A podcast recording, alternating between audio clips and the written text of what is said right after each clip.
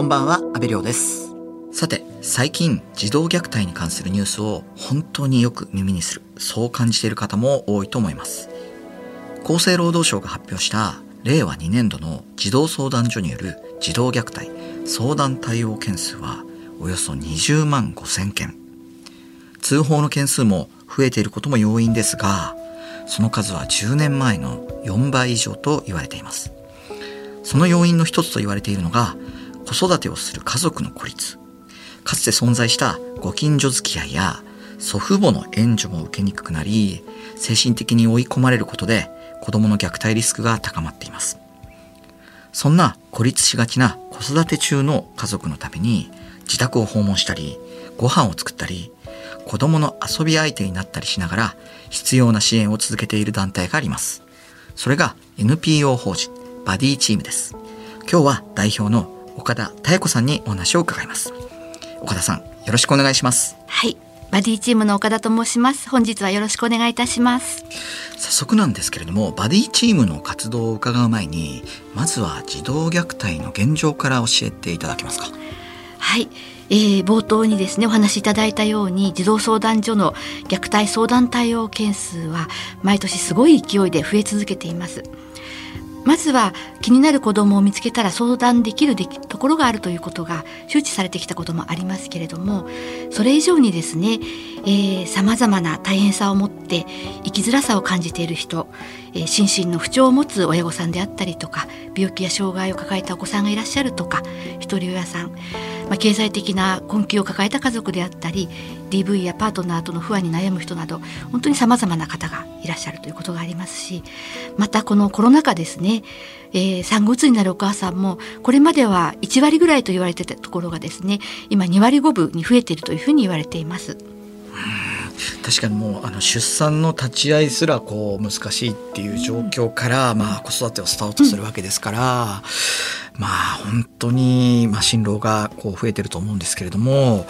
バディチームは家庭訪問型の支援活動を行っているということなんですがそのきっかけは何なんですか？はい、えー、2000年にですね児童虐待防止法が成立しましてちょうどあのその時から子どもの虐待という言葉をですね見聞きするようになりましてそのタイミングで私自身の子育ても始まったりしてこういろんな意味で人事ではないというふうに思いましてでなんとかこの先ですね子どもの虐待防止に関わる仕事がしたいと思っていろいろ探していたんですけれどもそうしたところある地域で先駆的に、えー、養育困難家庭のホームヘルプサービスというようなことをやっているところがありましてそこで現場で2年ほどあの動いていく中で、まあ、訪問先のご家庭がこう、ね、心を開いてくれたりとか前向きになる姿を見て、えー、この支援にすごく手応えを感じてこういった支援が社会に広がることを目的として、えー、2007年に NPO 法人を立ち上げました。2007年ということはもう15年以上経っているということなんですけれども、バディチームの活動には3つの柱があるそうですがまずは養育支援訪問から教えてください。どんなお宅を訪問するんですか？はい、えー、子育てが大変になっていてその養育の支援が必要なご家庭という意味なんですけれども、まあ、親御さんの心身の不調だったりとか産後うつ、えー、子どもの病気や障害一人親世帯経済的困窮などさまざまなあの事情や背景があるところに対して自治体が支援が必要と判断したご家庭に行くとかあとは乳幼児検診保育園や幼稚園学校からの連絡があったご家庭に対して、まあ、週に1から2回ほどですね訪問しています、まあ、提携している自治体は都内で複数地区あります。どんな方が、まあ、訪問にお伺いして訪問したお宅ではどんな活動をされるんですか？はい。支援者ですね。子育てパートナーと呼んでいるんですけれども、子育てパートナーは、え性別、年齢、資格や経験は全く問わずにですね、あの、集まってきてくれた方々ですね。で、年齢も本当に学生さんから70代まで様々です。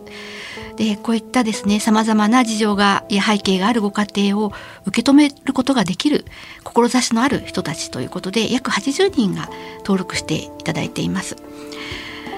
で、えー、まあ孤立している家庭に対して訪問するこちらからね訪問するということがすごく大切な活動になります。で実際の活動内容は子どもの遊び相手や、えー、子どもの送迎、えー、家事ですね掃除や調理など。でその家庭が必要としていることを行っています。保護者の負担を減らすことで心に余裕が生まれて気持ちが少し前向きになったりとか次に進めるというようなことがあります。定期的に訪問することで信頼関係を深めていったりしています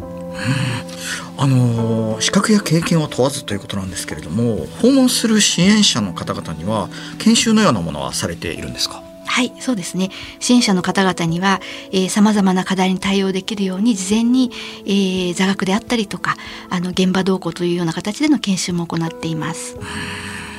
あの家庭を訪問する際に心がけていらっしゃることは何ですか？はい。えー、様々なですね、事情や背景があるということで、まずはその家庭の状況をありのままに受け止めて、親も子もですね、どちらにも寄り添うということを大事にしています。えー、誰かを責めても問題は解決しませんし、虐待はなくなりません。私たちは課題を見つけて指導するということではなく、家庭を支えることで親自身が前向きに改善しようという気持ちに向かっていくことを支えるというような役割でやっています。あのバディチームなんですけれども結構あの都内を中心に回られてるっていう特徴があるって聞いてるんですけども、はい、東京都内特有の問題ってあるんですか？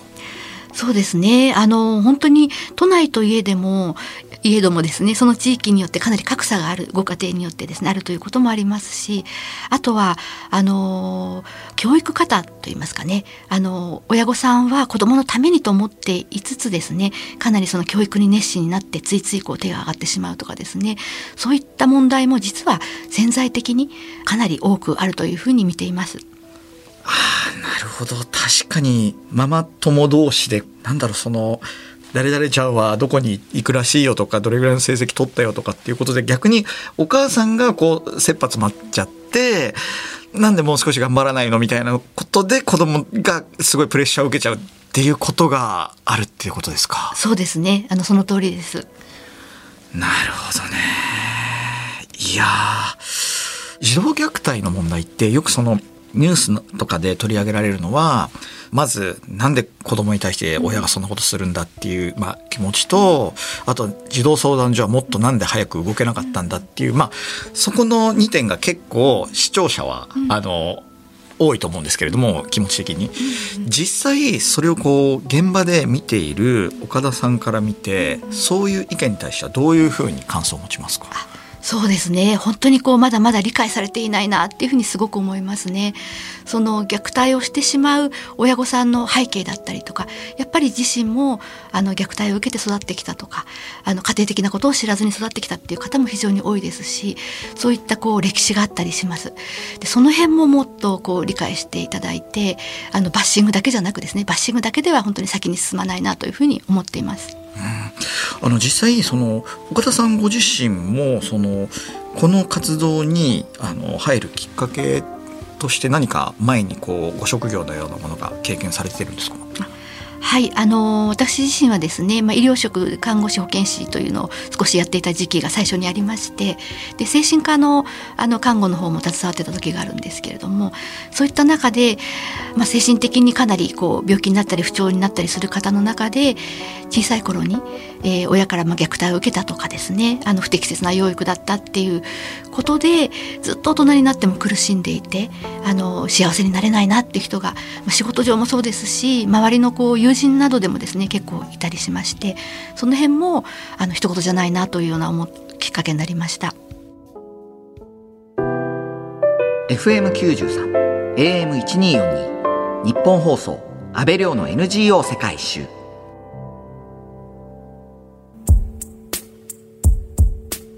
今日は NPO 法人バディチーム代表の岡田妙子さんにお話を伺っています家庭訪問を続けることで家族の気持ちが前向きになり信頼関係が深まっていくとありましたが子供にはさらにいい影響があるそうですがはい、えー、支援を必要としている家庭は親御さん自身が家庭的なことを知らずに育ってきたということも少なくありません。訪問して家事をしたり料理をしたりする姿や一緒に遊んだり勉強したりする姿を見て子どもたちがこういうふうにやるんだ。自分も大人になったらこうしようと気づく機会にもなっています。あのまさにその子育てをする家族の孤立というかその昔ながらのあのおじいちゃんおばあちゃんの援助を受けて誰か家にその家事をする人がいたりとか面倒見てくれる人がいるっていろんなことを勉強していくそういう機会がない子供があの大人になってまた子育てをしなきゃいけないっていう状況のこの負の連鎖がこう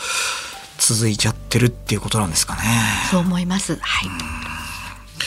あの実際にさまざまなご家庭に訪問されて特に印象に残っているご家庭ってありますか？はい、えーまあ、ちゃんと子育てをできているかと周囲が心配していたかなり若いご夫婦がいました。で児童相談所行政やいろんな支援をずっと拒否されていたんですけれどもそんなご夫婦のところに80歳近い支援者の方が訪問したところこう、まあ、おばあちゃんみたいとしたって思ってくれたような感じがありましてで作ってくれる料理を楽しみにされるようになりました。でその後はその若いご夫婦が支援者に対してむしろですねあのこのコロナ禍で健康は大丈夫ですかとすごくこうね心配してくださったりとかいうそういったことがあります。そしてバディチームの活動の中には里親家庭の支援もありますが里親というと、まあ、子育てのプロというイメージがあるんですがどんな問題があるんですか？はい、えー、実際ですね里親さんが育てるその子どもたちというのはたくさんこう傷ついてきた経験がある子どもたちなんですね。そうするとこう人を信じるというのがなかなか難しくて、まあ、この人を信じていいのかなという思いからさまざまなこういわゆる試し行動というようなものがあの起こしたりするんですね。最初はその物を壊したりとかご飯全く食べないとかっていうようなねあの当初里親さんにとって予期せぬようなことが様々ありましてで、まあ、こんなはずじゃなかったとあの非常に、ま、真面目な方も多いですので一人で抱え込んでしまうような里親さんもいらしたりします。まあ、そんな里親さんに対しては、えー、そういった専門的な機関であるとか里親さん同士のつながり支援っていうのものすごく大事なんですけれどもでもあの私たち民間だったりとか地域住民第三者による支援ということもすごく意味があると思っています。支援者として里親さんに関わることで里親さんの理解につながって里親を増やしていくってことにも貢献できるというふうに考えています。実の親が育てることができない子どもたちを社会で育てることをこう社会的養護と言ってるんですけれども日本ではまだまだ施設が多いんですね8割ぐらいが施設で里親さんが2割ぐらいでもっともっとその里親さんを増やす必要があるというところにもこういった形で貢献できるといいなと思って取り組んでおります。うん、あの実際まあ里親に手を挙げた人同士がまあつながることもやっぱり必要ですよね。そうですね。あの里親さんも今すごく各地でこうオンライン里親会ですとか里親さん同士のつながりもあのかなり広がってきてるなという感じはしていますね。まあでも実際その世界で一番最初に超高齢化社会に突入する日本でまあ言ってしまえば一度子育てを終えておじいちゃんおばあちゃんになって少し時間の余裕のある方々がまあ一番世界でいるわけですよね。まあそういった方々がまあ第二の子育てをもし取り組めるようになってこの里親文化がこう花開くともしかしたらすごいこう日本の国全体にとってもすごくいいことになるかもしれないですよね。そうですね。おっしゃる通りですね。本当に高齢の方がそんなにこう体力気力をね使い果たさなくてもいいようなサポートがねがっちりある形であればすごくそこはあの大事なところだと思いますね。あのまた家庭を訪問して食事を作る食の支援も行われているということなんですがこれは具体的にどんな支援なんですか？はいあの今ですね子ども食堂が本当にこう盛んになっている中で、まあ、実際はですね子ども食堂にも行けない、まあ、病気や障害があったりとかこう孤立していって人の中に入っていけないとかですねそういった方家庭も非常に多くあります。そうしたあの家庭に対してやはりこちらから訪問して食事を作るという支援をしています。で保護者の方からは、えー、調理っていうのはねまあ、あまり調理したことない方も多いですので大変だと思ったけれどもあのこれだったら自分にはできるかもしれないっていうふうに思ったっていう声があったりとか子供がサンドイッチを家で作れることっていう初めて知ったってことだったりあと、まあ、一緒に調理をしたら楽しくってあの将来はシェフになりたいとかっていうね印象的なあの声も届いております。あの様々な問題に取り組んでいるバディチームなんですけれども、まあ、今後どういった目標を掲げていらっしゃいますか？はい、えー、バディチームでは社会みんなで子育てというビジョンを掲げているんですね。で困難な状況の家庭に対しても専門家や子育て経験者だけではなく誰もがみんなで子育てということになります。でそのためには地域住民であったり行政民間っていうこの3者のですね連携もすごく大事だというふうに思っています。でそういった形をまあ行政が作ってでバディチームのような NPO が地域住民をつないでいくという役割をすごく大事だと思っています。今児童相談所も地域行政もいっぱいいっぱいな状況です。私たちのような民間であったりとか地域住民も一緒になってこの社会課題に取り組む必要があると思っています。まあ、バディチームだけで行うということではなくですね、まあ、それにはもう限界もありますしこういった活動がいろんな地域で広がることにも力を入れていきたいというふうに考えています。実際その民間と行政の連携って、まあ、特にその児童虐待の問題ってどうしてもそのお子さんのプライバシー親御さんのプライバシーにもすごい気を使わなきゃいけないじゃないですか。これってやっぱり相当その運営は難しいじゃないですか。そうですね。あの、まあ、個人情報の問題とかあとさらにその要配慮個人情報というかそれ以上にこう病気だったり障害だったりとかですねそういったところを取り扱うというのはすごくこう慎重に対応していますただあの本当に志のある地域の住民の方でもですねその辺の個人情報ということを十分にお伝えすればですねそこも含めてあの最前線の難しい家庭に入っていただくっていう役割は担っていただけるっていうことは私たちも経験からよく理解しているところではあります。